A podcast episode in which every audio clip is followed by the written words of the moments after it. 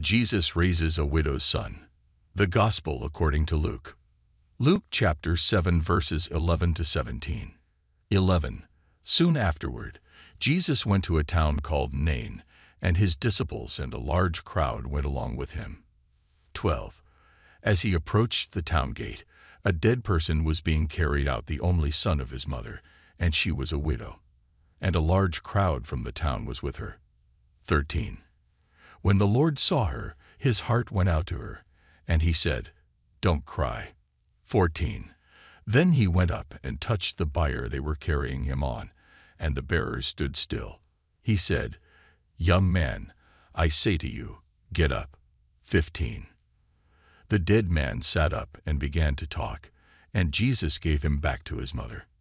16. They were all filled with awe and praised God. A great prophet has appeared among us. They said, God has come to help his people.